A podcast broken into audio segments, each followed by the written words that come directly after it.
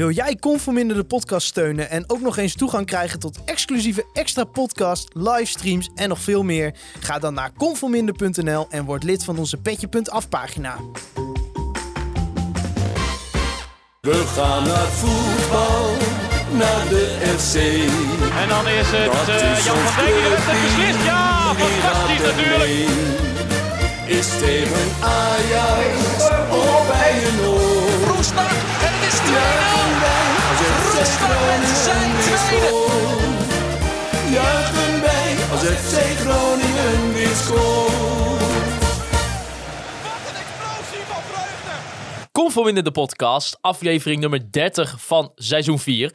Mijn naam is Maarten Siepel. Vanuit de headquarters van KVM Media zitten we eindelijk een keer weer samen. Natuurlijk met eh, Wout Rolsappel Hallo. en Thijs Waber. Ja. Ja, hallo. jongens, dat is wel even een tijdje geleden. Zo. Ja, De laatste keer was met Wouter Frenken. Dat is nu een week of 2,5, 3 Ja, 2,5 misschien. terug. Dus eh, ja, eh, jongens, hoe beviel het vorige week? Ik zat hier in mijn eentje, maar hoe was het voor jullie?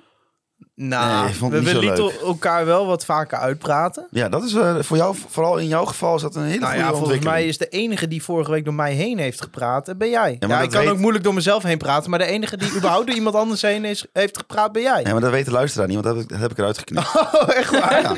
Oh, dat wist ik niet eens. Ja, tuurlijk. Dat, dat, dat klonk zo gek. Maar ja, je ziet elkaar niet, dus je probeert allebei dan... Maar goed, boeien. Ja, gelukkig zijn we weer terug. En natuurlijk wil ik eerst onze nieuwe Petje.affers verwelkomen. Dat zijn deze week Niels Poort en Joël Veenstra. Bedankt beiden voor het supporten van Conforminder de podcast. Wil jij nou ook toegang krijgen tot extra content? Zoals eh, aanstaande donderdagavond de nieuwe De Maand met Masker. Ga dan eh, naar conforminder.nl. Want we gaan er natuurlijk met Wim eh, donderdag hebben over de mutaties binnen de jeugdopleiding. Het vertrek van Paul Matthijs. Eh, ook natuurlijk wel een beetje de belangrijke wedstrijden die het afgelopen weekend waren rondom de jeugd. En daar kan Wim natuurlijk veel meer over vertellen dan wij dat jullie kunnen doen, normaal gesproken. Dus dat komt in ieder geval donderdag aan. En natuurlijk ook een tegenstander van de week deze week richting Feyenoord. Ja, jongens, een vol Noordtribune weer een keer bij, bij FC Groningen. FC Groningen Willem 2. Eh, misschien even voor jullie beiden. Ik begin even met jou, Thijs. Hoe was het eh, om weer zeg maar, naar een stadion te gaan en je wist er komt een volle Noordtribune? Ja, sowieso. Ik had er heel veel zin in. Het was echt een uur aan het aftellen op die zaterdag. Ik, eh, ik was gewoon een dag vrij. Ik had ook niets voor de studie te doen of wat dan ook. En ik zat een beetje op de bank en ja, maar te wachten totdat ik die kant op kon eigenlijk. Eh, dus ja, ik had er wel heel veel zin in hoor. Niet eh, meer QR-codes aan de ingang. Gewoon naar binnen en eh, naar zo'n wedstrijd kijken. Een beetje een wedstrijdervaring als van oud, zeg maar. Ja, Hols, hoe, eh, hoe ging dat bij de ingang? Ging dat, eh, hoe, hoe was dat zeg, zonder, zonder QR-codes? Ging het daardoor wat, wat, wat sneller? Nou, eh, aan de ene kant wel, omdat je dus geen QR-code meer moest scannen. Maar aan de andere kant zorgde die extra QR-code aan het begin zorgde ook dat eh, überhaupt de, eh, het, het, het, druppelen, het drup, binnendruppelen van supporters wat langzamer ging. Waardoor je niet zo lang hoefde te wachten bij de beveiliging. En daar moest ik nu weer 2,5 minuten ongeveer wachten voordat iemand mij aan mijn jasje wilde voelen. Dus eh, ja, goed. Ja, niet dat dat erg is hoor. Maar ja, volgens mij eh, eh, prima. Ja. club had wel last van wat opstartproblemen met eh, weer een vol stadion, had ik het gevoel. Als je kijkt hoe de rijen bij de horeca waren. eh, Wij kunnen dan alleen over de Noordtribune spreken, omdat wij daar dan waren. Maar ik las wel meer verhalen dat het echt, echt veel te druk was bij die horecapunten. Dat sommige mensen echt 20 minuten moesten wachten eh, voordat ze eindelijk hun bestelling hadden. Eh, of in ieder geval aan de beurt waren. Dat was ook wel een beetje mijn ervaring, eerlijk gezegd. Je bent lang weg geweest. Ja, ja, ik ben op een gegeven moment. Nee, ik ben geen drinken gaan halen. Er gingen, want we hadden ook wat gasten eh, Oh ja. die, eh, die uit het hele land eh, met ons mee naar die wedstrijd waren. Maar die zijn wel een aantal keer weg geweest die echt lang weg waren voor bier, zeg maar. Maar ja, ik zag ook bijvoorbeeld uh, Klaas-Jan Terveen, die, die twitterde daarover. Die had het er ook een beetje over alsof het leken bij, bij de horecapunten. Alsof er niet echt, eh, ja, er leek niet echt een rijn in te zitten of zo. Nee. Er was dus altijd moeite mee, ar- arme meisjes die, eh, die maar zeg maar de hele tijd nou, na- natuurlijk door moesten tappen voor het bier. En, en, en dat duurde natuurlijk lang. Ja, er komt natuurlijk ook een beetje een druk op, eh, op het horecapersoneel. Maar ik, ik kan me ook herinneren, toen wij bijvoorbeeld eerder dit seizoen een wedstrijd tegen Vitesse hadden, hadden volgens mij ook een volle Noordtribune. Ja, we, bijna vol. Met, ja. die, met de twee rode kaarten. ja, er was Ja. in ieder geval niet meer twee derde Nee, capaciteit. precies, Het maar- was gewoon helemaal vol. Maar eh, to- toen ha- had ik het idee, dat hebben we toen ook besproken, dat, dat ik niet echt... eh, ik vond het juist al een hele verbetering. Maar dat was dus een beetje, zelfs met die extra puntenhols was dat dan een, wel nog wel een probleem. Nou, ik was heel slim, want eh, ik ging namelijk een meter bier halen toen we het stadion inkwamen. Dus dan heb je eigenlijk je, je, je, je hoe noem je dat, je deel heb je gedaan. Het nadeel daarvan was dat ik tijdens de wedstrijd wel drie keer moest pissen. Ja, Thijs volgens mij ook. hebben niet zulke grote blazen, hè? Nee, nee. En, en toen het nog een derde capaciteit was, dan ben je zo boven en zo naar de wc. Nou, natuurlijk eh, geweldig dat het stadion weer vol Och. zit. Maar dat zijn wel van die dingen dat je ineens weer in de rij staat voor de wc en in de rij voor het bier. Het is ook weer even wennen. Maar ja, weet je, eh, gewoon de sfeer die er gecreëerd werd. En ik denk dat je dat ook in de samenvatting heel goed kan zien. Hoe vol het daar is en Nou. eh, hoe iedereen erachter stond. Dat was wel echt, eh, echt top. En, en ik heb het ook wel echt als heel sfeervol ervaren. Ja, mooi. stop. Ja, ook weer mooi doeken natuurlijk erbij. eh, eigenlijk voor ja, de echte terugkomst misschien wel in het voetbal. Dus dat was natuurlijk ook mooi om te zien. Ja, ik was zelf in Almelo. Dus ik had, ik had, eh, ik had dat al staan. Dus ik ging, eh, ik ging daarheen. Dus voor mij moet het weer even een volgende keer met, met een vol stadion. Maar Vertel even, wat heb je aan, Maarten? Ja, ik heb een nieuwe eh, trainingspak aan van, eh, van FC Groningen met, eh, met Kraantje Papi erop. Ja, ik, ik zag, ik had eigenlijk al een probleem. Donderdag liet ik twee verstandskiezen trekken. En ik zou vrijdag eigenlijk van origine zou ik naar, naar Kraantje Papi gaan in Oosterpoort. Ja, dat heb ik toch maar niet gedaan. Ik had mijn kaartje verkocht, want ik denk, ja, ik ga waarschijnlijk last krijgen van die verstandskiezen. Ik mag ook geen alcohol drinken. Ik denk, ja, ik, ik moet daar waarschijnlijk niet heen. Hoe jammer ook. Dus ik had mijn kaartje verkocht. En eh, ja, dan opeens wordt er op vrijdagmiddag, begin van de middag volgens mij, of 's ochtends zelfs, ik, weet- ik weet niet precies wanneer het eigenlijk was, eh, werd er gezegd van ja, we gaan dat eh, trainingspak verkopen. Eh, bij de show had hij online gegooid. Nou, ik dacht, ja, godverdomme. Dus, ik, ik, ik zit al maanden zit ik te wachten op dat trainingspak. Is je oma er blij mee dat je dit soort taal gebruikt? Maar oma al- altijd alleen maar de eerste vijf minuten. Ik weet niet op hoeveel we nu zitten, maar... Zes minuten. Je Nou, iets- kijk, dat, dat, dat reken ik altijd keurig uit. Dus, ja, dus ik dacht, ja shit, weet je, ik, ik, ik, ik ga dat trainingspak nu niet krijgen. En toen vervolgens de dag daarna, ik zit in de trein eh, naar Almelo toe, zie ik dat FC Groningen tw- tweet van ja, komt in de fanshop, kwart voor vijf, gaat het open. Ja, en ik zat in de trein naar Almelo. Ik dacht, ja shit, god, god, god, hoe ga ik die nou regelen? Nou, Thijs Faber, hè, goede vriend, goede neef, die zei al gelijk, ik regel dat wel voor je. Ja, maar ik ben, ik ben een, een goede vriend. Maar ik ga niet als ik om half zes ook al bij het stadion moet zijn. Ook nog om kwart voor vijf naar het stadion. Dan weer terug en dan nog een keer, zeg maar. Nee, dus ik had uiteindelijk had ik, ik had ook mijn, eh, mijn vriendin een bericht gestuurd van nou, de trainingspakken nog in het stadion. Ja, eh, die, gaat die had dat wel voor jou over. Ja, en die zei, nou, weet je wat, ik ga gewoon om kwart voor vijf ben ik daar voor jou bij het stadion. Nou, ze was er al een half uur te, eh, te vroeg, omdat ze toch al naar de Kringo winkel, ergens ging om weet ik veel wat, misschien te kijken daar. En eh, dus eh, ze heeft in het zonnetje gezeten. Toen heeft zij ook een trainingspak gekocht. Eh, ja, ik weet niet, volgens mij is het nog niet uitverkocht.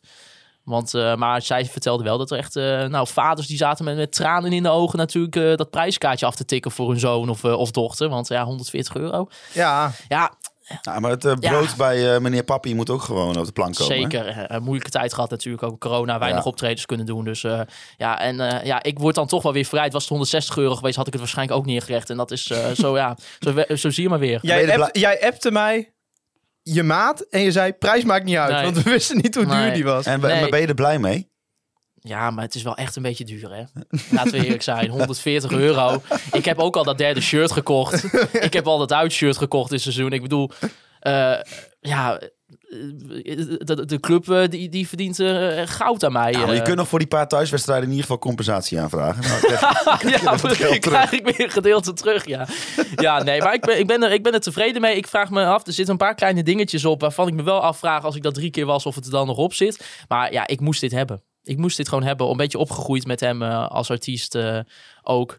Dus eh, Ja, ik, eh, ik, kon- ik kon dit niet er is een foto van jou, toch? Dat je zo'n hele kleine Siepel hebt met eh. Kraantje Papi. Ja, ja, ja, ik weet, ja, die foto is uit 2011 of 12 of zo, eh, volgens mij.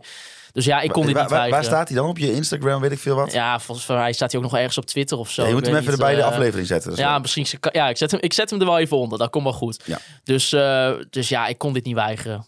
Maar, eh, dus ik ben er hartstikke blij mee. Nou, ik was zondagavond uit eten eh, met mijn ouders. eh, in, in, die wonen in Fries, dus daar in de buurt. En dan zag ik gewoon iemand ook in het restaurant zitten met, eh, met dat trainingspak aan. Dus Oh, mensen maar die, die... Er zijn meer mensen die hem gekocht Ja, maar hebben. Het kijk, was wel een luxe restaurant dat diegene zomaar kleren van 140 euro aan had. Het was een all-you-can-eat restaurant. dat is, daar Ja, is niets mis mee, maar maar, kijk- dat is niet luxe. Je merkt het ook aan mij. Ik heb dat pak nu al twee dagen aan. Ik, ik, kan, het niet, ik kan het nu een hele week niet uit gaan doen. Want dat is, het, is, het moet die 140 euro wel waard zijn. Ja. Dus eh, ja, ik, ik ben blij dat ik gelukkig geen college heb eh, fysiek waar ik heen moet. Maar anders had ik er ook in dat pak heen gemoeten. Dus eh, nee, maar prima. Ik ben er hartstikke blij mee. Dus, eh, dus dat is helemaal goed. En Almelo gewoon ook leuk potje gezien. Heracles eh 2-0 gewonnen van PEC Zwolle. Matig PEC Zwolle. Waar ze natuurlijk eigenlijk in de afgelopen weken het goed deden. Wederom ook eh, eigenlijk tegen FC Groningen. Eh, ja, had Heracles best wel een makkelijke middag. eh. Heb je de nieuwe trainer eh, van FC Groningen nog even aan de mouw getrokken? Nou, ik, ik, ging met Casper Rijmakers mee, natuurlijk de, de presentator van Heracles TV en Steven. Ze maken ook samen een zwart-witte podcast. Ja, en toen in de businessclub, hè, want daar heeft Casper dan kaartjes natuurlijk. Ja, zat, kwam hij wel, na de wedstrijd wel nog even. En ja, ik, ik, ik ben dan niet zo, ik zie hem dan zitten. Eigenlijk, eigenlijk in mijn hoofd dacht ik, ja, ik moet er gewoon heen lopen, een foto met hem maken en dan gewoon op Twitter zetten, ein Thema. Of dat hij misschien een filmpje had kunnen opnemen van, dat is ein Thema! Maar ik dacht, ja, dat is zo gênant. Ik denk, ja, ga, ik, ik, zeker als zo'n man in gesprek is, ik heb dan niet, zeg maar, eh, de sociale scheid dat ik denk, ja, ik ga gewoon een foto met die fan maken. Maar hij gaf me wel even een knipoogje van, dat is zijn schema. Oh, dat is nou. zijn schema. Dus eh, hij wist het zelf Vind ook ik eerder wel. verontrustend dan geruststellend. Dus eh, ja, nee, maar dat komt, dat komt ja, geweldig. Ja, ik ben blij nog steeds met Frank Wormoed, dus maakt een goede indruk. Niet aan het bier. dat vond ik jammer. Eh, de linksback wel, Guagliata. Maar ja, dat mag ook wel als je, hè, als je even lekker van, eh, van PEC hebt gewonnen. Jij bent hier even een paar Heracles-spelers onder de bus aan Ja, ja, gooien. ja. Weet je, je moet er ook een beetje aan scouting doen alvast. Ik bedoel, je zit toch te kijken wie past er straks in het profiel bij FC Groningen. En toen dacht ik, ja, Nee, Guagliata. dat, dat gebeurde bij spelers van FC Groningen zeker niet. Keepers die hier eh, meer dan 400 wedstrijden hebben gekiept. gebeurde dat nooit dat er wat gedronken werd door spelers in de businessclub. Nee, maar Guagliata staat niet aan de gin tonics. Dus mensen hoeven zich niet eh, zorgen te, te gaan maken. Mag, mag wel, eh nou ja, een biertje. Oh. Maar dat mag, ook, dat mag toch ook wel als je een keertje gewonnen hebt. Kom op, nou, laten we daar niet moeilijk over doen. Ja, nee, als je op eh, de rand van degradatie staat, dan kun je inderdaad dat soort dingen wel veroorloven. Zullen we het maar even over FC Groningen Ja, we gaan het over FC Groningen hebben. FC Groningen Willem 2, 1-0 overwinning. Eh, in de 14e minuut scoorde Björn Meijer voor FC Groningen. Ja, eigenlijk geen verrassingen in de basiself bij, eh, bij FC Groningen tegen Willem 2. Waarbij er eigenlijk gewoon dus met dezelfde jongens werd gestart als we zagen tegen eh PEC Zwolle de week ervoor. Bij eh, Willem 2 speelde zoals verwacht Daniel Crowley voor de geblesseerde Paul Lyon. En eh, daarnaast eh, zagen we ook als verwacht een basisplaats voor ex-FC'er Wesseldammers. Ja, jongens, ik heb ook natuurlijk wel de wedstrijd even vandaag helemaal in zijn geheel teruggekeken. Respect. Ehm, eh, sowieso de eerste helft was leuk. De tweede helft ja, was echt heel saai. Ik viel bijna eigenlijk in slaap voor mijn laptop. Maar toch jongens, een, een, Thijs, een stabiel FC Groningen in die eerste helft in balbezit. Ja, het was prima. Het was, het was niet heel goed. Maar ja, je komt al snel op voorsprong. Ik had al snel wel een beetje de indruk dat we van Willem II niet heel veel hoefden te gaan verwachten die avond. Eh, die vond ik echt, echt heel matig. En dan is het jammer dat je... Je hebt best wel veel, voor mijn gevoel, mogelijkheden op kansen gehad, zeg maar. Dat je niet, eh, weet je... Als je nu gewoon een keer voor rust die 2-3-0 maakt, zeg maar. Want het had best gekund, hè. Met kans voor Abraham onder andere. eh, Kans voor De Leeuw. Ehm, als je die dan wel had gemaakt, dan had je denk ik ook een keer supporters het gevoel gegeven van... eh, hey, dit was echt een leuke wedstrijd. Ja, en nu speel je zo'n wedstrijd en denk je... Nou ja, goed, we hebben gewonnen. Dat is goed in deze fase. Vier punten van play-offs. Maar ja, toch, je mist dan toch net even dat je, dat je dominantie... eh, want dat was er gewoon, maar Willem II was echt niet goed. eh, dat je dat weet om te zetten in veel kansen en veel doelpunten. Maar ja, goed. Uiteindelijk, ja, je wint. Prima. Ja, Hols, Willem II had eigenlijk best wel een goede wedstrijd op de mat gerecht tegen, tegen jouw eh, ex-clubliefde Ajax. Eh, de week daarvoor wel, wel echt heel slecht gespeeld tegen, tegen Sparta. Wat, wat, wat verwachtte jij toen jij daar op die volle Noordtribune stond van tevoren van deze wedstrijd een beetje? Nou, om heel eerlijk te zijn, verwacht ik er eigenlijk gewoon helemaal niks van. En dat bedoel ik niet negatief, maar ik bedoelde meer van... Ik was echt veel meer gefocust op... eh, nou ja, er waren dus mensen uit de landen en we waren gewoon met een gro- leuke groep. En ik was daar heel erg op gefocust. En ineens begon die wedstrijd al. En eh, dat had ik, heb ik niet, heb ik, la- had ik de laatste tijd wel minder. Dan ga je echt, zit je te wachten tot die wedstrijd begint. En nu was het echt van, oh ja, die wedstrijd begint. Nou ja, als je als, je als Willem II dan, als je Willem II ziet. Kijk, we hebben Dammers hebben we altijd een beetje eh, half verdedigd en half...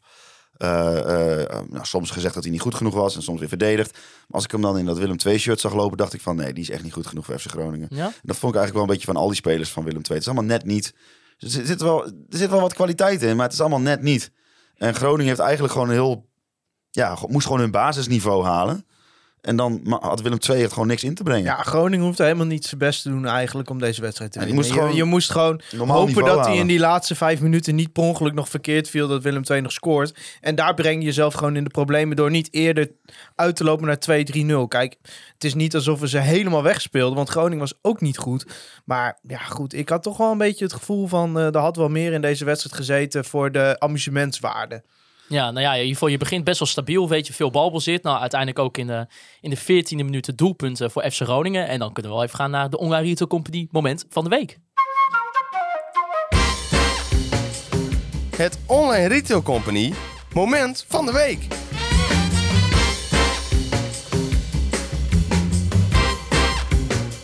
Ja, ons moment van de week gesponsord eh, door onze grote vrienden van de Online Retail Company. Meer dan 15 geweldige webshops. Eh, het doelpunt van Bjorn Meijer. Geweldig voorzet van, eh, van good old eh, Bart van Hintem. En Meijer die, die komt even goed boven Heerkens uit en, en die scoort een doelpunt. Ja, natuurlijk mooi voor hem. Ja, hij zat er al een tijdje tegenaan natuurlijk in Zwolle met die bal op de paal. Daar had de Defensie had ook al last van hem de hele tijd. Ondanks dat hij met name gewoon verdediger is natuurlijk.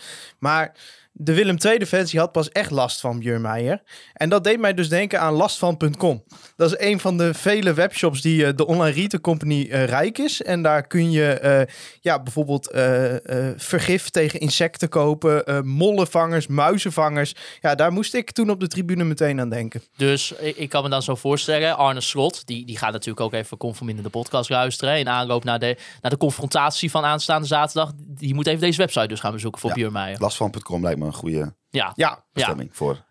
voor hem. voor Slot. ja. maar jongens, geweldig toch? Ik bedoel, Ja. Hij speelt al weken goed. En wat voor kopbal, joh. Ja, goeie man. Ja, maar het is omdat het een beetje, weet je, het is geen eh, speler die eh, heel erg aanwezig is in het veld. Maar eigenlijk als je toch gaat bedenken, een 18-jarige speler, geboren in de stad, die gewoon ineens in de basis komt. Nou ja, het zat er al een beetje aan te komen. We hadden niet echt een linksback, maar gewoon meteen de staat. Eredivisiewaardig vanaf de winterstop. Misschien wel eh, echt subtopwaardig inmiddels. In de huidige vorm. Hè. Het kan best dat hij nog een beetje een dipje gaat krijgen. En dat dan zo'n speler ook nog een wedstrijd voor je beslist. Dat is toch top? Een 18-jarige speler uit eigen jeugd. Ja, ik vind dat echt, eh, echt een super verhaal. kunnen we zeg maar de, de, de vinger eh, erop leggen hoe het kan dat hij zeg maar zo in zo'n kort tijdsbestek na een stroeve start zo'n hoog niveau haalt? Danny Buis eh, die verklaart dat omdat het een speler is die heel leergierig is en heel goed luistert naar de feedback die op hem gegeven wordt. En ook een speler is die heel zelfkritisch is, die heel goed doorheeft wat er nodig was voor hem om de stap te maken naar echt structureel basisniveau. Ja, maar dit is nog wel, misschien nog wel iets meer dan structureel basis. Ja, maar ja, je hebt ook altijd nog zoiets van vorm, hè? Hij Ja. is ook gewoon in vorm. Ja. Dus het is gewoon een mooie samenkomst van omstandigheden. Dat FC Groningen aan het twijfelen was wat te doen met die linksback-positie. Ja, en hij heeft zijn kans gegrepen. Ja, ik zie hem voorlopig eh, niet meer uit de elftal gaan, zeg maar. Nee, nee, nee. Die stel je als een van de eerste op. Ja, Nee, maar het is toch super interessant. Want je, inderdaad, eh, dat, dat heeft Buis al weken gezegd. Van die jongen die luistert heel erg goed. En eh, pa- inderdaad pakt de kritieken goed op. Maar dat je dat dan vervolgens... Je moet het dat nog wel om kunnen zetten naar een stabiel spel. En hij is eigenlijk... sinds het moment dat hij er nu in is gekomen... heeft hij eigenlijk niet echt een zwak moment gehad meer. nou ja, je ziet natuurlijk wel af en toe foutjes eh, bij hem. Maar als je ook al ziet wat hij voor ontwikkelingen doormaakt in eh, zijn voorzetten. Ja, maar- eh, dat hij qua loopacties, hij neemt de bal altijd naar voren aan. Weet je, eh, er is genoeg op hem aan te merken. Maar het is wel een van de spelers die heel stabiel is.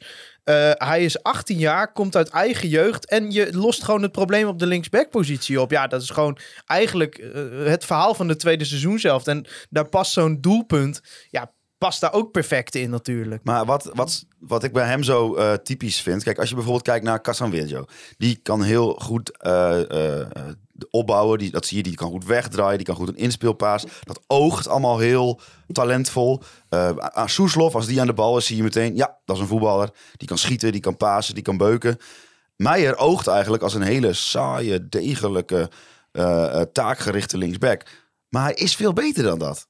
Ja, nou ja, hij, heeft, hij, heeft- is- hij is hij- wat sneller dan je zou verwachten. Nou, eh, altijd als hij aan de bal komt op links, dan zie je direct van... Oei, dit kon nog wel eens dreigend worden. Dat hebben niet zoveel spelers. Terwijl die niet een hij heeft niet een flitsende actie of zo. nee. Maar dat heeft hij toch in zijn spel. Dat je meteen zie je ook de verdedigers kijken van... Oké, wat gaat hij doen? Want hij, hij kan er als een, als, een, als een gek overheen eh, denderen. Of hij zoekt de 1-2 met, eh, met eh, Abraham. Hij heeft gewoon iets wat gewoon eh, dreiging uitstraalt. En dat vind ik dus wel bijzonder voor iemand die eigenlijk oogt als een... Is ook wel een denk ik een, factor wat, wat zijn ontwikkeling best wel eh, heeft bevorderd, is Abraham. Ja, Als je kijkt de manier waarop Abraham in dit FC Groningen speelt, is het eigenlijk niet eens echt een buitenspeler. Want hij wordt gewoon best wel veel betrokken in zeg maar, de transitie tussen de opbouw van achteruit en eh, de aanvallers. En het is vaak in de eindpaas dat het misgaat. Maar je ziet heel vaak als je bijvoorbeeld de, de lange samenvatting van FC Groningen erbij gaat pakken. Bijna alle kansen heeft Abraham een aandeel in gehad. En je ziet ook dat Meijer kan ook vaak de bal bij Abraham kwijt. Die heeft dan een actie. Nou goed, je hebt Laros Duarte erachter. Die kan daar van achteruit die bal inspelen. Dus je hebt eigenlijk dat, dat driehoekje Duarte, Abraham en, eh, en Meijer. Ja, dat is wel denk ik waar FC Groningen momenteel aan de bal het sterkst is. Wat Ja. je nu gaat krijgen, denk ik, is dat eh eh, Bjorn Meijer, eh, zeg maar in de voorbes- voorbesprekingen van tegenstanders, zal Bjorn Meijer de afgelopen maanden niet veel genoemd zijn. En dat gaat denk ik vanaf nu wel steeds meer gebeuren. Want eigenlijk kun je bijna wel stellen dat, nou, ik heb geen, ik kan, ik kan even uit de hè, een vinger, hoe noem je dat, natte vingerwerk, 70% van het gevaar is Meijer bij betrokken. Dus dan gaat ook de tegenstander gaat meer kijken hoe kunnen we hem afstoppen. En dan is de volgende stap in zijn carrière weer. Kan hij daarmee omgaan? Kan hij zich daar weer op aanpassen? Hè? Dat tegenstanders hem serieuzer nemen. Nou ja, wat dat betreft is de wedstrijd van de aankomend weekend wel heel, heel interessant. Want eh, de afgelopen vier wedstrijden waren natuurlijk tegenstanders uit het rechterrijtje. Op papier mindere tegenstanders, veel thuiswedstrijden. Eh, maar je gaat aankomend weekend ga je gewoon eh, misschien wel tegen een, een Wollemark staan. Die nieuwe zweet die Feyenoord heeft. Ontzettend goede dribbelaar. Vraag, Een ja, is een beetje Alireza afhankelijk of hij, eh, Jan Baks, ook gewoon een goede speler. Eh, als ze die Pedersen opstellen, wat ik misschien gezien zijn invalbeurt tegen AZ wel verwacht. Daar gaat hij nu mee moeten dealen. Ja, weet hij dan ook stand te houden? Dan weet je dat je echt iemand hebt die gewoon structureel bij FC Groningen in de basis gaat staan. Ook de komende jaren. Ja, ik vind het ook wel interessant wat je zegt over Abraham. Want kijk, we hebben er eh, nu gewoon, als je er gewoon puur naar kijkt, eh, er zit nog weinig rendement in hè, qua doelpunten, assist.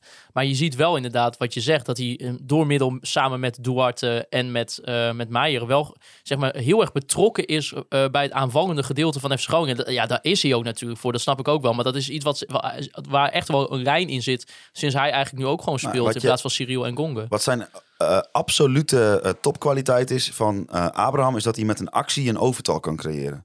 Want hij kan met een versnelling of met een kap of met een, hè, door een speler te passeren, kan je ineens bijvoorbeeld in een 3 tegen 3 situatie komen achterin.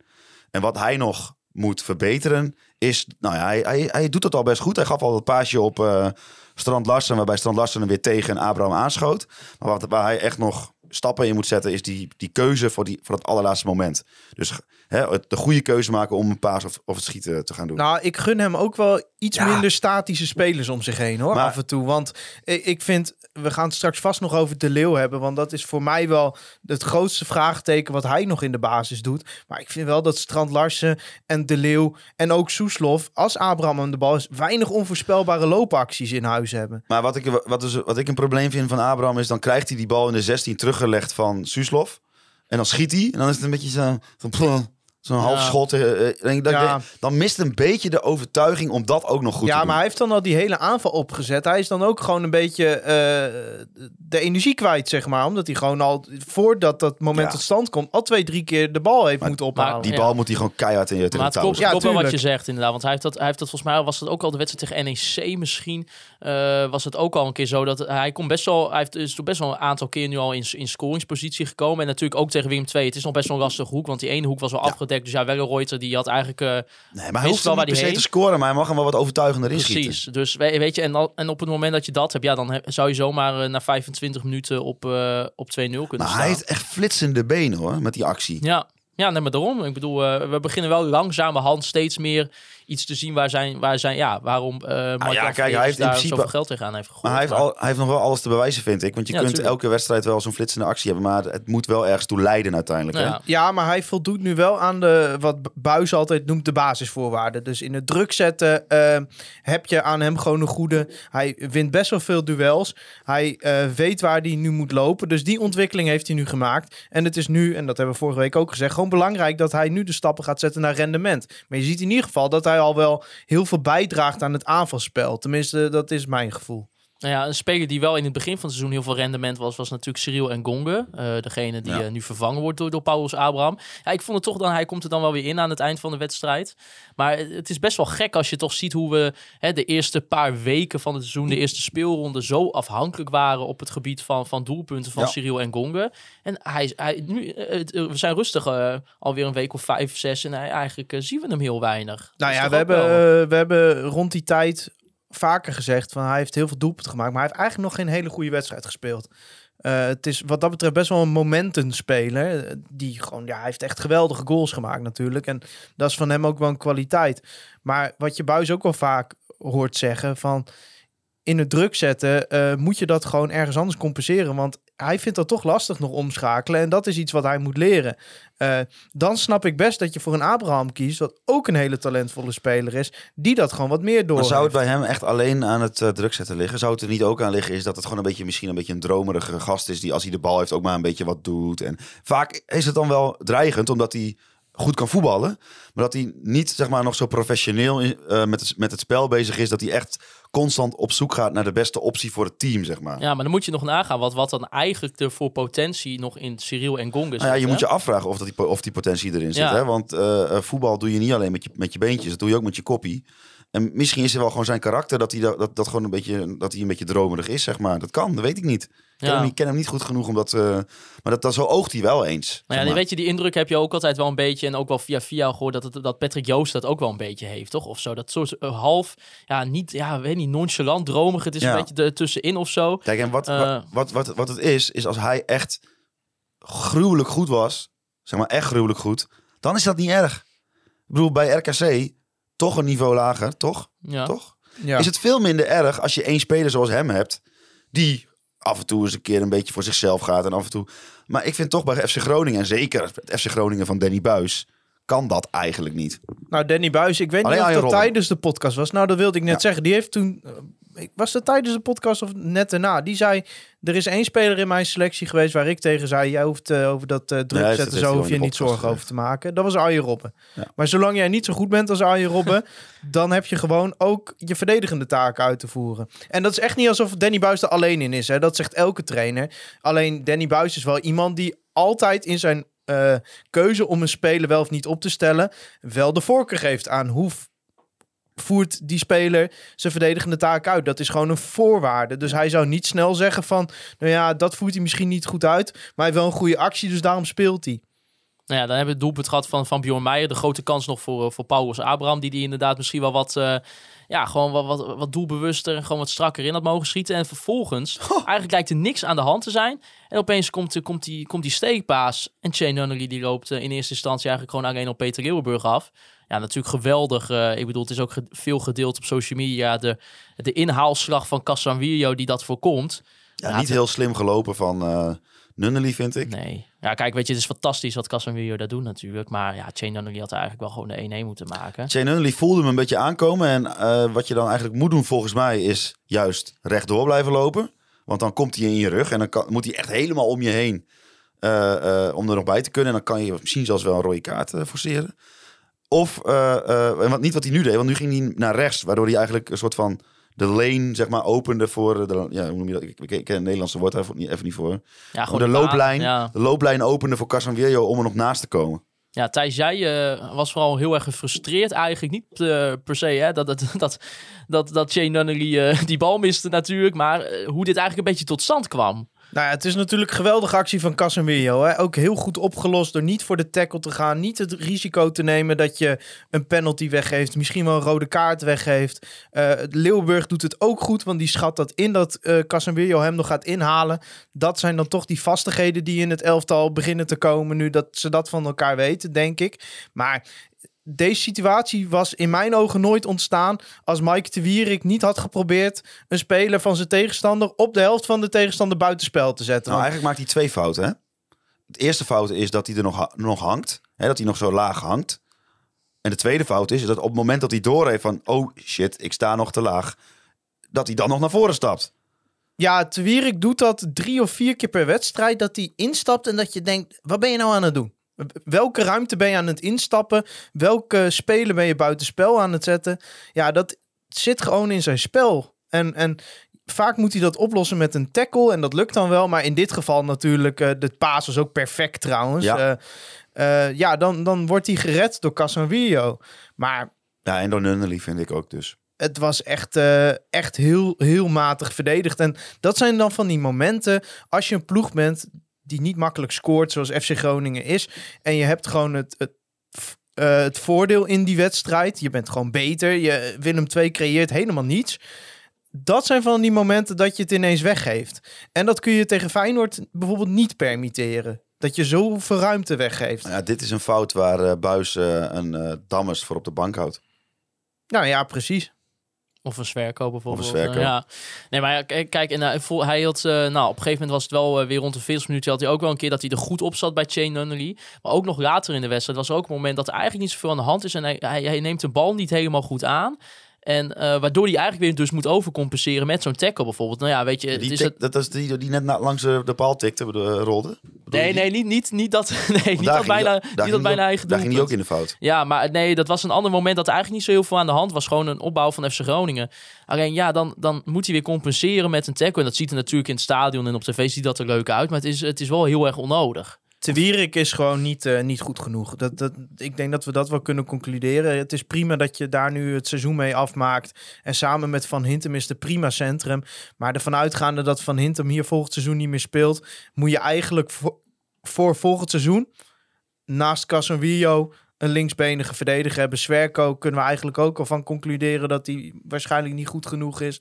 Dus ja, dat is ze op de lange een, eh, termijn eh, is het wel, denk ik, een risico om te zeggen... we gaan inzetten op dat Mike de Wierik volgend seizoen weer in de basis staat. Maar ja, ik denk als je echt naar die subtop toe wil... en dat willen ze, dan is Mike de Wierik niet goed genoeg. Ja, of je moet, eh, je moet natuurlijk kijken wat straks Radinho Balken natuurlijk kan brengen. Want Die, komt ook nog ja, terug. Dat dus- is een terechte opmerking. En kijk, dat is natuurlijk wel... Die heeft nu een jaar, eh, eigenlijk van heel seizoen niet gevoetbald. Ja. Dus ja, eh, maar je wat kunt je ook maar net dat? afvragen hoe hij uit die blessure komt. Hè? Ja, het is een Geen idee. speler met Geen enorm idee. veel potentie... maar wel gewoon een speler die een jaar lang eruit heeft gelegen. Exact, dus ja, dat... eh, Ja, sommige jongens die eh, hebben één keer een kruisband gescheurd en die voetballen nog een hele mooie carrière waarvan je echt niks kan zeggen. En anderen die blijven kwakkelen. Het is echt afwachten. Ja, maar Thijs, jij noemde ook al even Bart van Hintem. We kregen ook een vraag van Wouter. Die zegt, jongens, zou Bart van Hintem van jullie nog een jaartje FC Groningen eraan vast mogen plakken? Van mij wel. Nee, ik, ik denk dat het. eh, ten eerste denk ik ook dat hij het niet gaat doen hoor. Eh, dat het überhaupt niet eh, op tafel ligt, die optie. Ehm, op basis van de verhalen die je daarover hoort. eh, hij heeft natuurlijk een huis gebouwd in Alkmaar. eh, daar wil hij wel graag naartoe. Hij heeft een hoop meegemaakt afgelopen jaar. Eh, het kan zijn dat ineens als de optie komt dat hij het wel doet hoor. Kijk, hij is op dit moment natuurlijk prima. Hij doet goed, had weer een mooie voorzet op Meijer. Heeft een goede trap in de, in de voeten. Is als linker centrale verdediger echt een stabiele factor gebleken. Maar hoe oud is hij nu? 36? Ik zoek het eh, live even voor je. Volgens mij gaat hij deze zomer al richting de 37 dan. Ja, weet je, leeftijd hoort niet uit te maken als je Hij is nog... 35. Nou ja, dan gaat hij 36 worden volgend jaar. Leeftijd hoort wat dat betreft niet uit te maken. Maar ja, goed. Ik, ik denk ook dat hij niet het niveau is wat je als subtopploeg wil nastreven. Nee, maar ik denk wel, kijk, stel voor als hij er oké mee zou zijn... dat hij bijvoorbeeld straks niet meer de eerste keuze is, maar tweede keuze is. Dus dat hij op Ja. de bank speelt. Moet Ja. je, ja, vraag is, wil je dat hebben of denk je Nou ja, het is wel een speler die ook op linksback kan spelen. Een speler die gewoon een goede trap heeft. Kijk, het is wel lekker. Kijk, in, ik ben het met je eens. Je wilt het eigenlijk niet hebben als je, hè, dus ook richting het, het bereidspan natuurlijk. eh, en straks ook met, met de nieuwe trainer en een andere stijl van voetballen. Want dat is eigenlijk wel wat, wat Mark Jan ook wel heeft gezegd dat hij dat wil. Eh, ja, dan moet je je afvragen of Bart van Hintem daar, eh, daarin past. Maar ik denk wel dat het voor een lekkere selectie, eh, gewoon een selectiespeler is, toch? op de Ja, en je hebben. kunt ook als FC Groningen heb je echt niet het geld om zomaar even twee centrale verdedigers van subtopniveau te kopen. Want er zijn nog wel meer prioriteiten waar FC Groningen deze zomer aan moet gaan werken. Dus wat dat betreft zou je, je weet wel met hem wat je in huis hebt. Ervan uitgaande dat hij door zijn leefstijl niet enorm achteruit gaat qua, qua fysieke gesteldheid. Ehm, maar ja, ik denk toch nog steeds dat je, dat je eh, als club FC Groningen, als je play-offs wil spelen, ja, dan kan het eigenlijk niet meer. Weet je, maar het is toch eigenlijk ook wel vrij simpel als hij niet heel duur is en hij wil een jaar een rol als meer backup en je kunt hem erbij houden, dan kun je dat toch doen. Ja, tuurlijk. Ja, maar dan moet, hij het, moet, ja, moet, het, moet het van twee kanten wel eh, de wens zijn. Ja. Maar ja, datzelfde vind ik voor De Leeuw. Nou ja, dat was natuurlijk eigenlijk de volgende waar ik heen wou. Hij miste die, eh, die kans in de eerste helft. Eh, ja, toch in, een, een bal waarvan misschien zag hij een beetje te laat. Ik, ik weet niet. eh, Ja, weet je, dat kan gebeuren, hè, kans missen. Ja, nee, zeker. Maar, ja, maar toch, eh, we, we hebben het hier eigenlijk van tevoren voor de podcast ook wel over gehad. Dat we ons een beetje afvragen, ja, wat is zijn rol nou helemaal? Wat ook, doet hij in de basis? wat- Kijk, weet je, je hebt geen last van hem. Hè? Hij, is, hij is niet slecht. Nee, nee, nee. Maar ik vind dat hij echt ontzettend weinig toevoegt. Is het de vloek van de aanvoerdersband? dat onze aanvoerdersband Nee. nu al... Nee, want Want ik vond het ook al voordat hij aanvoerder Ja. werd. eh, ik vraag me gewoon echt af, behalve dat hij druk zetten kan hij heel slim. Hè? Hij weet waar hij moet lopen, dat soort dingen. En daardoor creëert hij denk ik wat meer ruimte voor Strand Larsen. Maar ja, zonder dat ik meteen weet wie dan wel daar op te stellen. Ik vind eigenlijk dat hij eh, niet het gewenste niveau heeft op Nou dit ja, moment. En ik vind, vind dat jammer hoor, want eh, het, je gunt hem dat wel. En ik denk ook echt als hij een positie zou hebben waar hij twee, drie kansen per wedstrijd krijgt, dat hij enorm veel scoort. Maar de manier waarop hij nu gebruikt wordt, is hij eigenlijk nog een beetje een spits achter Strand Larsen. Ja, en Strand Larsen krijgt dan niet veel kansen. En De Leeuw al zeker niet. Dus ja, als hij niet gaat scoren, dan heb je er behalve het druk zetten aan de bal niet zoveel aan. Nee, onze luisteraars die, eh, die hadden eigenlijk ook wel een beetje die discussie als je zo de vragen zag. Onder andere eh, Patrick Keizer en Bas Bouwman. eh, die had het bijvoorbeeld over misschien eh Romana Postema. Eh, Mart Koops die zei, ja, wordt het geen tijd voor een basisplaats voor eh Iran Dust? Ja, dat Nee. zou mijn optie zijn. Maar ja, nou, ja, ik weet Waarom niet hoe niet? fit hij is. Nou, om- omdat ik vind dat hij eh, inderdaad eh, met wat hij tot nu toe heeft laten zien, wat wel gestaag gebracht mag worden en niet in één keer. Nou ja, we hebben het natuurlijk de laatste tijd over vastigheden gehad. Hè? Maar als je toch de laatste wedstrijden naar Soeslof kijkt, Ja. vanaf rechts, ja, vind ik het niet goed genoeg in de kleine Hij ruimte. speelde nu weer twee wedstrijden vanaf, eh, vanuit Centraal. Hè? Ja, klopt. Maar vanuit rechts, de afgelopen Ja. wedstrijden dat hij vanaf rechts speelde, is het niet goed genoeg. Nee. Als hij in een positie komt waar hij de beslissende paas moet geven, geeft hij te vaak niet thuis. Abraham is dan een, een speler die vaak opties moet hebben. Op het moment dat hij vaak van Duarte of van Meijer de bal krijgt. De Leeuw, statische spits. Strand Larsen, statische spits. Soeslof komt in de bal, krijgt de bal, kan dan de beslissende paas niet geven. Ik denk dat ze als je aanvallend wat meer wilt, ervan uitgaande dat de basis nu staat, dat je aanvallend wat meer opties moet gaan bekijken. En Iran dus is daar één van. Ja, Iran dus... Want je mist zeg maar- iemand die die, die die laatste paas kan geven. Die Strand Larsen alleen voor de keep kan geven. Duarte kan dat, maar die moet ook de opbouw doen. Die kan dat niet allebei. Nee, maar ja, goed. we hebben eh, in de, een paar flitsen van eh, Iran dus gezien in de wedstrijd tegen Willem II, waar wij op de tribune in ieder geval van zeiden, dat oogt een stuk hogere niveau als wat hij eerder in het seizoen liet zien. Waar wij eerder een beetje het gevoel hadden dat een beetje allemaal op wandeltempo ging, zag ik hem een paar keer aanzetten, in, in duel komen. Dat ik denk, hé, hey, daar zijn ze mee aan het werk geweest. Dus Ja, ja, maar- er, het beg- beginnen mij wel wat eh, tekenen af te, noem je dat? Ik kom ben altijd zo slecht met, eh met eh, Ja, doe het dan ook niet. spreekwoorden. Het begint er een beetje op te lijken dat, dat hij eh, op het fitheidsniveau FC Groningen komt. Ja, Maar kijk, ik, ik denk wel van natuurlijk zou Buis, hè, hè, als je misschien in het talent van Iran dus kijkt, natuurlijk misschien wel voor Iran dus willen kiezen in plaats van de Real. Maar bijvoorbeeld wat de Real wel doet, is dat, is dat jagen, weet je wel. Ja, ja. heeft, heeft Iran dus nu al die, die capaciteit, zeg maar, omdat zeg maar, hè, wat, wat Buis eigenlijk minimaal verwacht eh, van, van zo'n positie, denk ik. Ja, heeft hij dat? Ja, blijkbaar niet. Of nog niet, in ieder geval. Je moet eigenlijk hebben, als mensen afgelopen weekend Atalanta hebben gekeken, moet je wat Teun Koopmeiners nu bij Atalanta doet, vanaf die teampositie, dat heb je nodig. Ja, nou ja, dat, dat, dat, ik denk dat dat zou ook hopen met Iran dus op, over volgend seizoen. Maar ik moet wel zeggen, ik had er niet zoveel vertrouwen in. En zeker niet dat hij weer geblesseerd raakte en zo. En ik moet wel zeggen dat die podcast met eh, Wouter Frenk... en ook heeft Wouter heeft ons na de podcast wat dingetjes laten zien... hoe ze dat dan, hoe ze bezig zijn met die fysiek van die jongens. Eh, hij heeft me wel een beetje gerustgesteld. Ja, nee, zij, denken tuurlijk. echt, zij denken echt dat ze hem topfit kunnen krijgen. En Ja. in staat om duels te winnen en hem af te jagen en dat soort eh, gekkigheid. Nou, plus hij kwam natuurlijk ook weer eh, eigenlijk van een tijdje geleden alweer nog een keer van een, van een kleine blessure eigenlijk alweer. Dus ja, weet je, ik bedoel, dat maakt het ook de hele tijd lastig als, als iemand, hè, behalve dat hij hier al kwam na, na een zware operatie, ook gedurende het seizoen toch weer even tegenslagen heeft in zijn fitheid. Ja, dat, dat is natuurlijk niet lekker voor hem. Dus ja, je moet hopen dat je dat langzaam gewoon kan opbouwen. En hopelijk dat, je, dat hij misschien wel er aan het begin van eh, ergens in augustus eh, kan staan. Maar Thijs, even ouderwets eh, op de stoel van de trainer. Wat, gaat het, eh, wat gaat, moet Danny doen dan eh, in de komende wedstrijden? Ik zou wel iets anders voor de Leeuw verzinnen. Dus of een speler die er nu al staat, proberen in die rol te gieten, of er gewoon een andere rol van maken.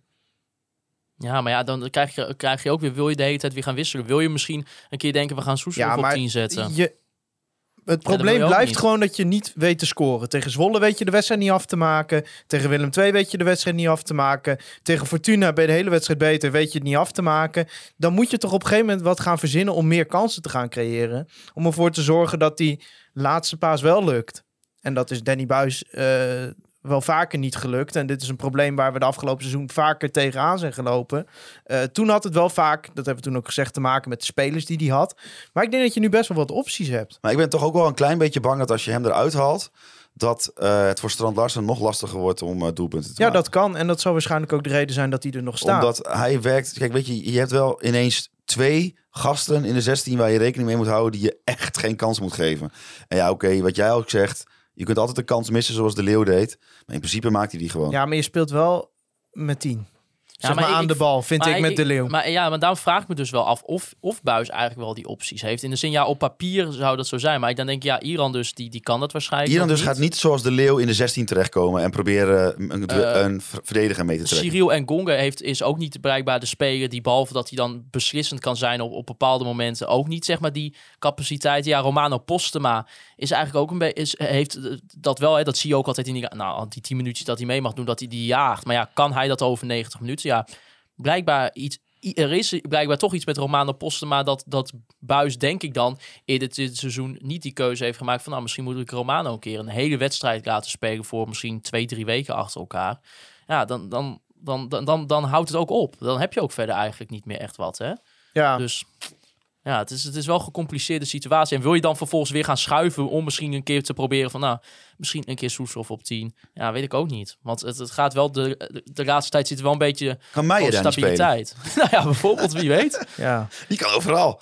Ja, nou, over Meijer nog. Nick die had de vraag, ja, is Buurman Meijer nu ook eh, een waardige opvolger van Frederik Stemman op de linksbackpositie? Zo, dat, nou, dan moet hij nog even iets Ja. langer eh, die tandem met Abraham Ja, eh, vormen. Wie weet, wie weet in de De toekomst. hè? tandem eh Stemman. Tadic en dan Matafs in de spits. Ik weet niet of we daar heel snel nog overheen gaan eh, als FC Groningen. Nee, laten we die druk er niet eh gelijk helemaal op gaan gooien.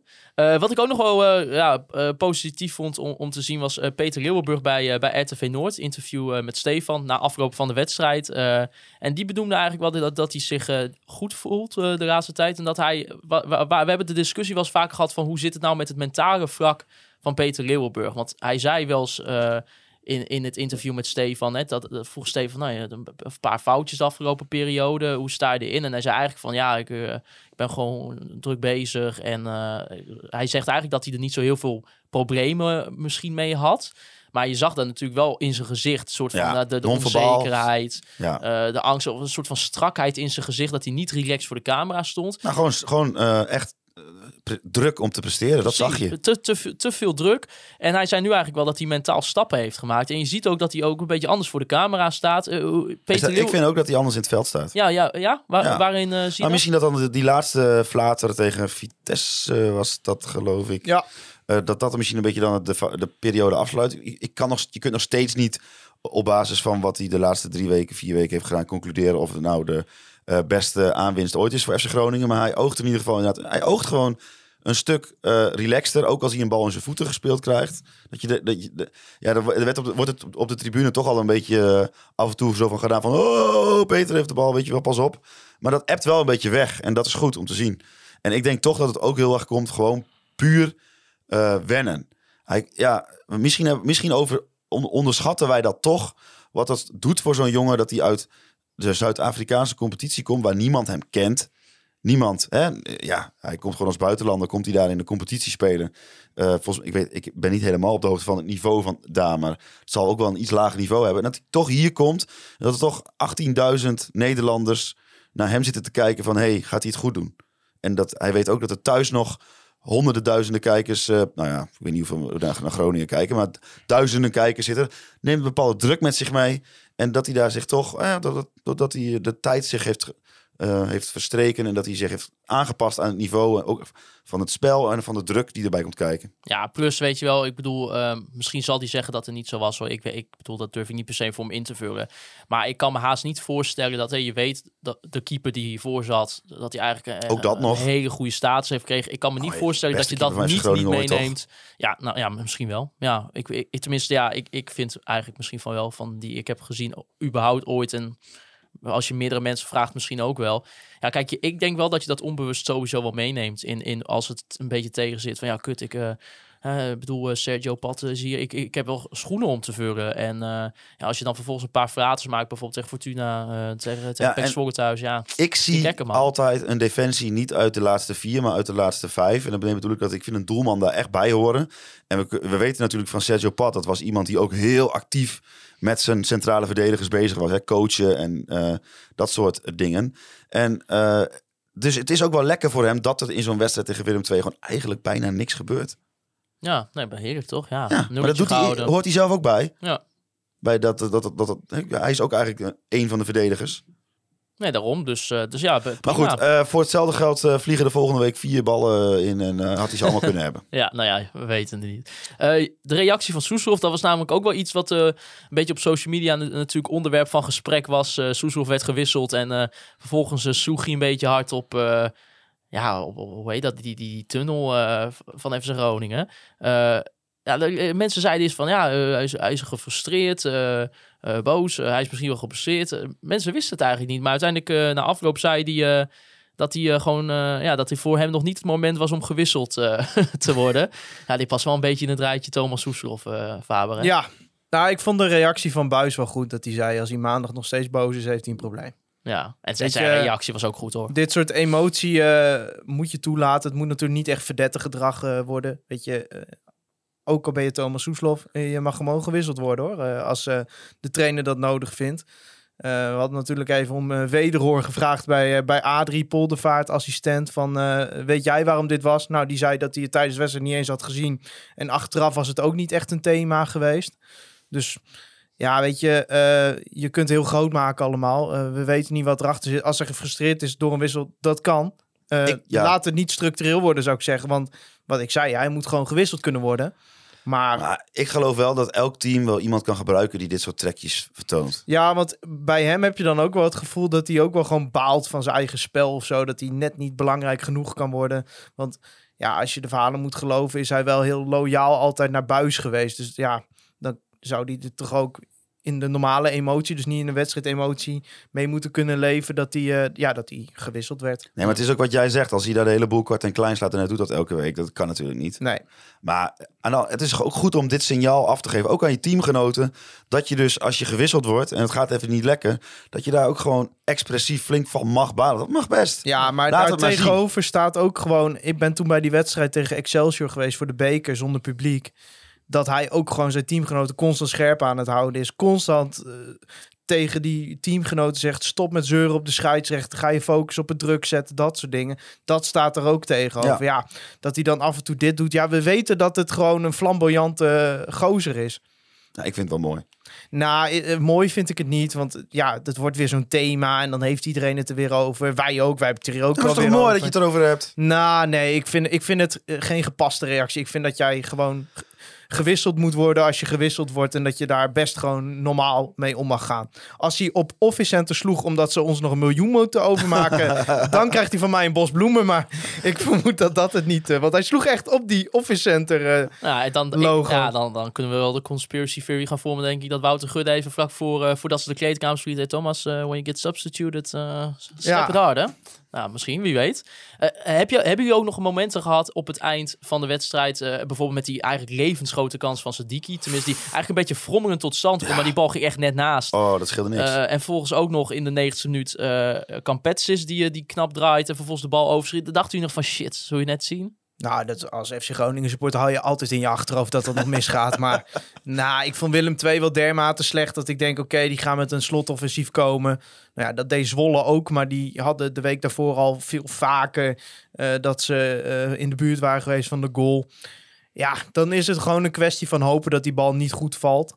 Eh, nou, en dat deed hij dus ook niet uiteindelijk. Ik vond het wel raar. Hoeveel minuten kwamen erbij? Vijf of zes of zo. Nou, waar die scheids die vandaan heeft gehaald, geen idee.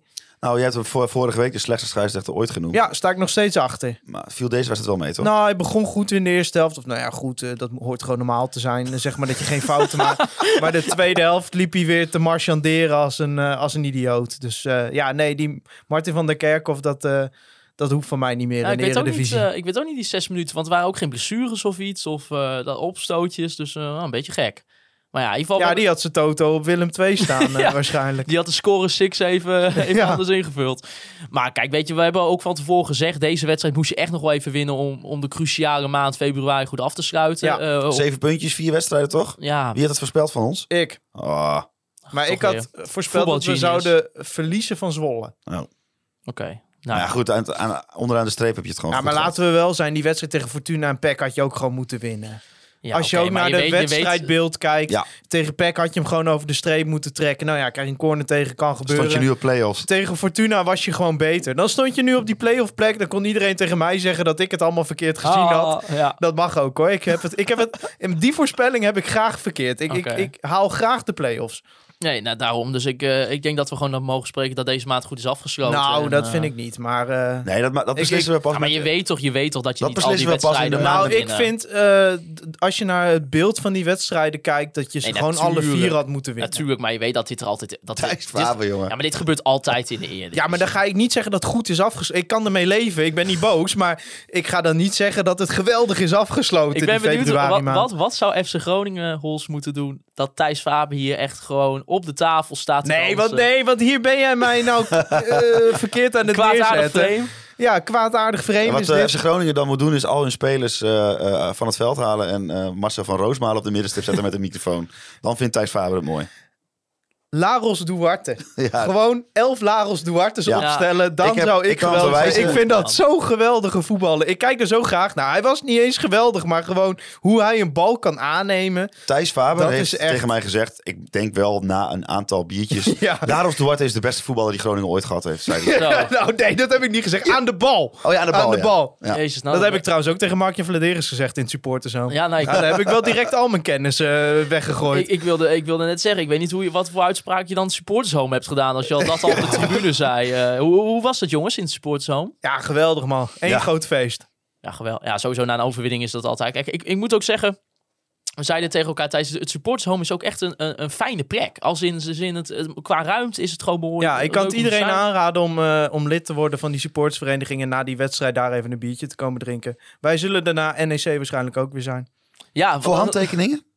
Nou, het, Zo zeg, zo, zeg- handtekening. zo zeg je het namelijk. Van, nee. eh, nee, ik zeg meer.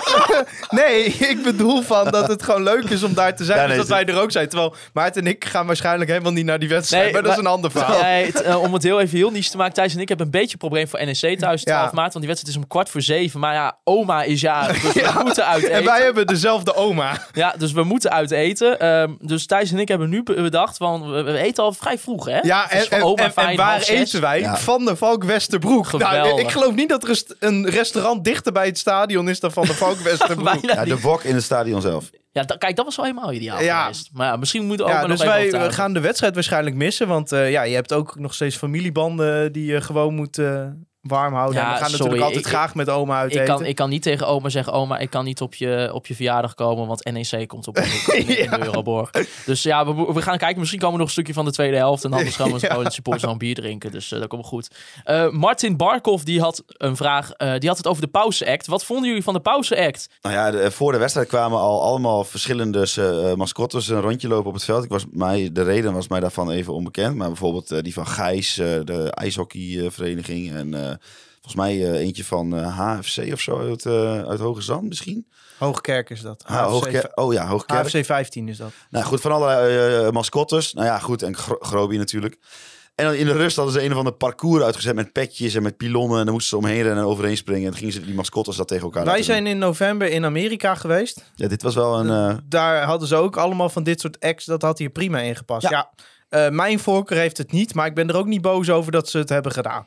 Maar, eh, maar wa- was het ergens aan gelinkt of was het zomaar? Ik bedoel, Nou, er was ook de mascotte van Groningen bereikbaar. oh ja. En Ja. eh, Sporty van Ja. eh, 0, Sport 050. Het, het verbouwen van die, eh, van die ringweg duurt drie jaar langer, maar ze hebben wel een mascotte gelukkig. Ja, ja, ja en, en er was Domino het mannetje. Was Ja, er die was er ook. ja. die was er ook. Ik vind Maar dat, die heeft ja, altijd alleen een hoofd op. Ja, ik, vind- ik vind, ja, maar ik vind dat dus altijd dus inderdaad zo'n grappig beeld. Want dat is dan een, eh, ja, klinkt gek, maar gewoon een gewoon mens. Die heeft dan zo'n domino's eh, jasje aan, maar dan Ja. heeft hij alleen dat hoofd op. op. En het ziet, ja. ik weet niet. Ik vind het is zo, het is zo hilarisch of zo, weet je wel. Ik, eh, ja. Maar eh, won iemand ook die? eh, Ja. Groby. Ah, Ja, geweldig. natuurlijk Mongobi. Ja, maar ik, ik zie nu ook foto's, een aantal van die pakken. Ik denk, jezus, als je in dat Groningen bereikbaar pak zit, dat is ook, dat is ook niet boffen. Dan, weet je, Dat je dan op een verjaardag komt en wat doe jij voor, voor je werk? Ja, maar- Ja, ik zit in het Groningen bereikbaar. Kijk, je loopt al voor lul en dan mag je vervolgens ook nog een soort van halve meerkamp daar.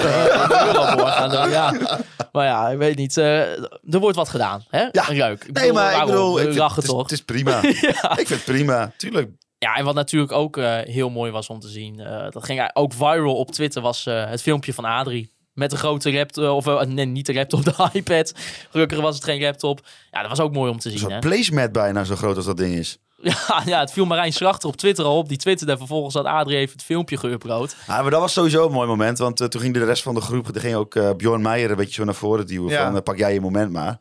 En eh, op de achtergrond dan stond Adrie te filmen met zijn tablet. En dan zei, had hij op Twitter inderdaad gezegd van... Ja, nog maar vijf keer dit, eh, dat ik dit meemaak, dus ik wil het allemaal vastleggen. Toen wij hem laatst spraken, eh, was hij daar ook al mee bezig. Ja, Toen maar- zei hij, ja, het is nog maar zeven wedstrijden. Daar moest hij ineens aan denken. Dus ja, je merkt wel dat hij echt een band met de club heeft gekregen.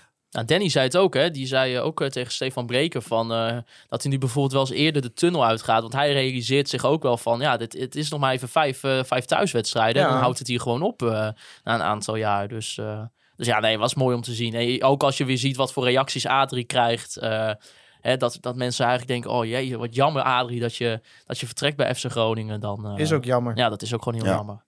Eh, dan nog even een klein nieuwtje voordat we gaan naar de voorbeschouwing op Feyenoord. Dat was eh, rondom Van Anholt. Eh, Sam die had een vraag. Wat vinden jullie van de beslissing om Van Anholt geen contract aan te bieden? En wat nu met de rechtsbackpositie? Ja, hij kwam natuurlijk op, op een soort van trainingsstage bij Danny Buis. Heeft ook nog even gespeeld in het verloren oefenduel tegen de Graafschap. Wat met de 3-2 eh, werd verloren. Ja, wij hebben er allemaal niks gez- van gezien natuurlijk. Dus het kunnen- zal een gevalletje zijn van wie niet waagt, wie niet wint. En wie weet dat hij een bepaald niveau aantikt. En ik denk, ja, ik heb hem niet zien spelen, dus ik kan niet, niet beoordelen. Maar ik vertrouw er wel op dat ze een goede beslissing hebben genomen. Nou ja, zoals Danny Buis het zei, die zei van ja, wa- wat we zochten hè, als zo'n jongen kwam, is dat hij echt een directe versterking zou zijn. Die bijvoorbeeld Damiel uh, Dankerui of uh, Moel Koer uit de basis spelen. Daar bleek hij gewoon uh, ja, dat niet momenteel nu te kunnen doen. Dus vandaar dat ze het niet hebben gedaan. Kun je niet heel veel over zeggen, toch? Nee, precies. Ja, dan de vraag nog, ja, wat nu met de rechtsbackpositie? Ja, hij rijdt nu toch weer voor te kiezen voor. Ja, maar dat, ja, het is ook een beetje, beetje, lijkt me een beetje gek. Want soms is het in één keer Casanvirio die daar speelt.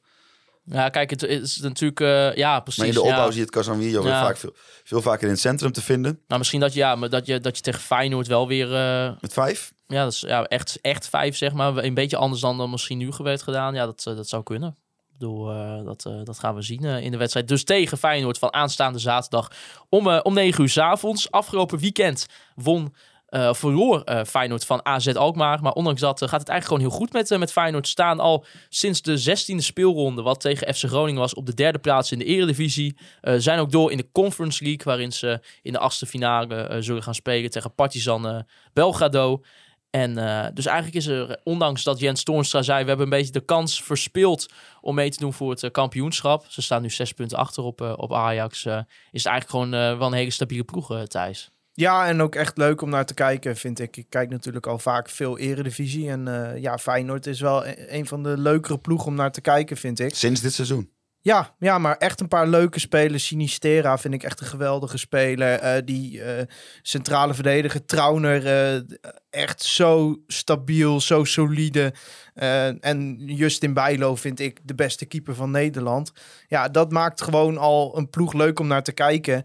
En ook gewoon dat Arne Slot zijn manier van spelen, wat hij bij AZ al met hoog druk zette en dergelijke, dat hij dat doortrekt bij Feyenoord en daar ook echt in korte tijd gewoon echt een goed elftal van heeft gemaakt. Ja, ik vind dat gewoon uh, als neutrale toeschouwer gewoon echt leuk om te zien. Dus dat, daar kijk ik dan ook graag naar uh, in de eredivisie, zeg maar. Ik denk dat hun uh, beste speler momenteel toch uh, is.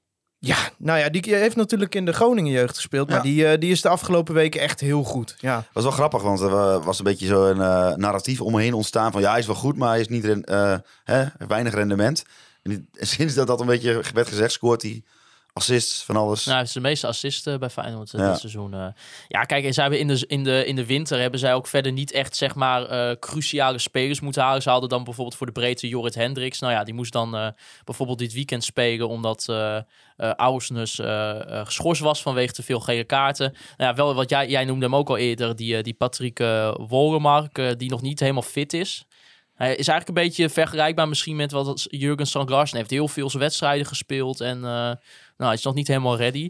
Ja, de vraag is alleen of Feyenoord eh, met Jens Toornstra gaat spelen zoals ze deden tegen AZ. Of eh, dat ze toch, eh, of dat hij Arne Slot toch weer gaat kiezen voor uh, Alireza Jahanbaks. Maar voor de rest kunnen denk ik wel gewoon de, de standaard basiself verwachten. En ja, jij noemt ook nog Pedersen, maar die wordt wel de afgelopen weken door Geertruida weer... eh, Ja, klopt. Wat natuurlijk ook een goede Ja. speler is. Maar Pedersen vond ik tegen AZ wel echt, eh, echt goed invallen. Dus, Maar er eh, zijn wel andere tijden geweest bij Feyenoord dat je de minst slechte van de twee op moest stellen. En nu kun je Ja. de beste van twee goede spelers opstellen. Dat is wel een groot verschil. Nee, maar daarom, weet je, als je gewoon naar die basis zelf kijkt. En eh nou, Hendricks zijn mensen nog niet volgens mij heel erg fan van eh, momenteel. Maar kijk, zij hebben inderdaad in de breedte hebben ze ook nu best wel wat leuk. Al- Inderdaad, dat je toch tussen bijvoorbeeld Pedersen en Geertruida kan kiezen. Ja, dat is eh, wel eens bij Feyenoord ook wel een beetje anders geweest. Ja, de nee, afgelopen zeker, ja. Dus eh, ja, en ja, in de Kuip, het is voor FC Groningen altijd eh, lastig. Eh, nu zal Danny Buis er ook niet bij zijn, want die heeft een schorsing. Ja, ongelooflijk. Vier gele kaarten dit seizoen gepakt. En Adrie Poldervaart moet weer gaan optreden. De eerste trainer ooit die geschorst wordt vanwege te veel gele kaarten. Ja, en sinds 2019 eh, pakte Danny Buis al negen gele kaarten. Eh, om dat even in perspectief te plaatsen, dat is zeg maar zes kaarten meer dan alle andere trainers. eh, want eh, bijvoorbeeld John, John van der Brom stond op drie, eh Shores Ulte ook op drie. Maar Ja. Buis is echt by far de meeste... Ik zag ook een eh. Ja, natuurlijk- statistiek vandaag eh, voorbij komen. Dat eh, slechts 14% van de spelers die dit seizoen speelminuten hebben gemaakt in de Eredivisie... hebben meer gele kaarten gepakt dan Danny Buis.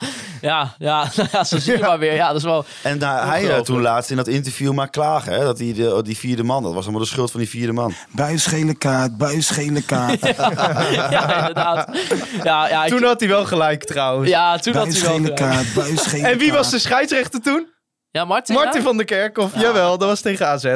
Ja, dus ja, dus Adrie Poldervaart, jongens. Eh, ik, ik moet heel eerlijk zeggen, weet je, ik hou Jij hebt Adrie. onderzoek gedaan, toch? Ja, ik... Ja, Wedstrijden met Adrie als hoofdtrainer. Excelsior niet meegerekend. Nee, Al zullen die statistieken ook niet voor hem spreken trouwens. Maar Nee, misschien ook niet helemaal.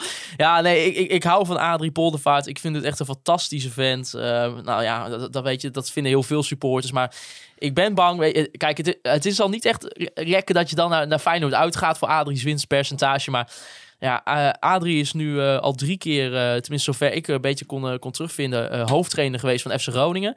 Dat was uit tegen Herenveen. Toen speelde die eh, 1-1. Dat was ook het doelpunt waar Thomas Soeslof toen scoorde. Toen voor zijn overleden opa of oma was dat ook een moment dat die Adrie in de, in de armen viel. Dus dat, dat, dat was eigenlijk memorabel daaraan. Eh, de, de thuiswedstrijd tegen FC Utrecht in de beker ging helaas verloren met 0-1. En vorig seizoen in de Kuip was Adrie ook al Oh, hoofdtrainer. Eh, dat was vanwege privéomstandigheden waardoor Danny Buis eh, er niet was. En toen Ja, werd er klopt. verloren met, eh, met Edel. Dus maar ja, dat kan gebeuren in de Kuip. Hè? kan een keer En zeker gebeuren. als hij nu ook nog eens vol is of bijna ja, vol. Het, het is, zou voor Adrie wel eens even lekker zijn dat hij hiervoor een en keertje wint. Weet je wat ook nog zo is? Kijk, eh Adrie is natuurlijk, heeft een aflopend contract wat niet verlengd wordt. Je zou, dit zou, hij zou dit ook als een soort open sollicitatie kunnen gebruiken. Nee, maar serieus. Ik bedoel, hij, hij krijgt wel alle, alle microfoons voor zijn snuffert. Hij kan wel even zichzelf weer gewoon even profileren eh, van... eh, dit is Adrie Poldervaart. Kijk, wij gunnen hem natuurlijk gewoon dat hij, dat hij een club krijgt volgend jaar. Dat hoeven, Ja. hoeven we niet omheen te draaien. Maar dan moet hij dat zelf ook op het moment nu even pakken dan, vind ik. Ja, natuurlijk. Dus eh, nou, hopelijk kan eh, Adrie dat winstpercentage van 0% omzetten naar zijn eerste overwinningen ja. voor de club. Als hij daar inderdaad met een paar goede wissels Feyenoord verslaat, kijk, dan, dan staan ze in de rij voor je. 2-0 Ja, precies. Wat denk je dan, Hols? voor Feyenoord. 2-0 voor Feyenoord, helaas. Thijs Faber. Ik ben ook bang eh, dat we gaan verliezen. 2-0 Ja, ook. ja ik denk, is de laatste keer dat we, dat we wonnen in de Kuip nog steeds echt met eh, Martin Drent? Nee, we hebben daarna een keer met 4-0 gewonnen. In de Kuip. Is Zeker. het zo? Nou, dat kan ik me niet meer herinneren. Eh, ik denk dan, eh, ik denk zelf een eh, ik, ja, 0-1. Zo, Ja. door een gouden wissel van Adrie? Nou, dat zou kunnen. Nee, ik, eh, ik ga het ook zeggen. ik denk eh Mo El Kouri. Doelpuntje in de Kuip. Zit, nou- ik zal het even... Hè, En dan na de wedstrijd maakt hij bekend dat hij overstapt naar Feyenoord. ja, ja, wie weet. Ik weet niet of Arne Slot geïnteresseerd is in Moel en Koeri. Ja, want ik, eh, voor de mensen, aanstaande vrijdag, FC Groningen live. Oh, Met, met Maarten Siepel. echt waar? Naast Moel en Koeri. Ja, dus... eh, dat, dat, Mocht je dit al vertellen?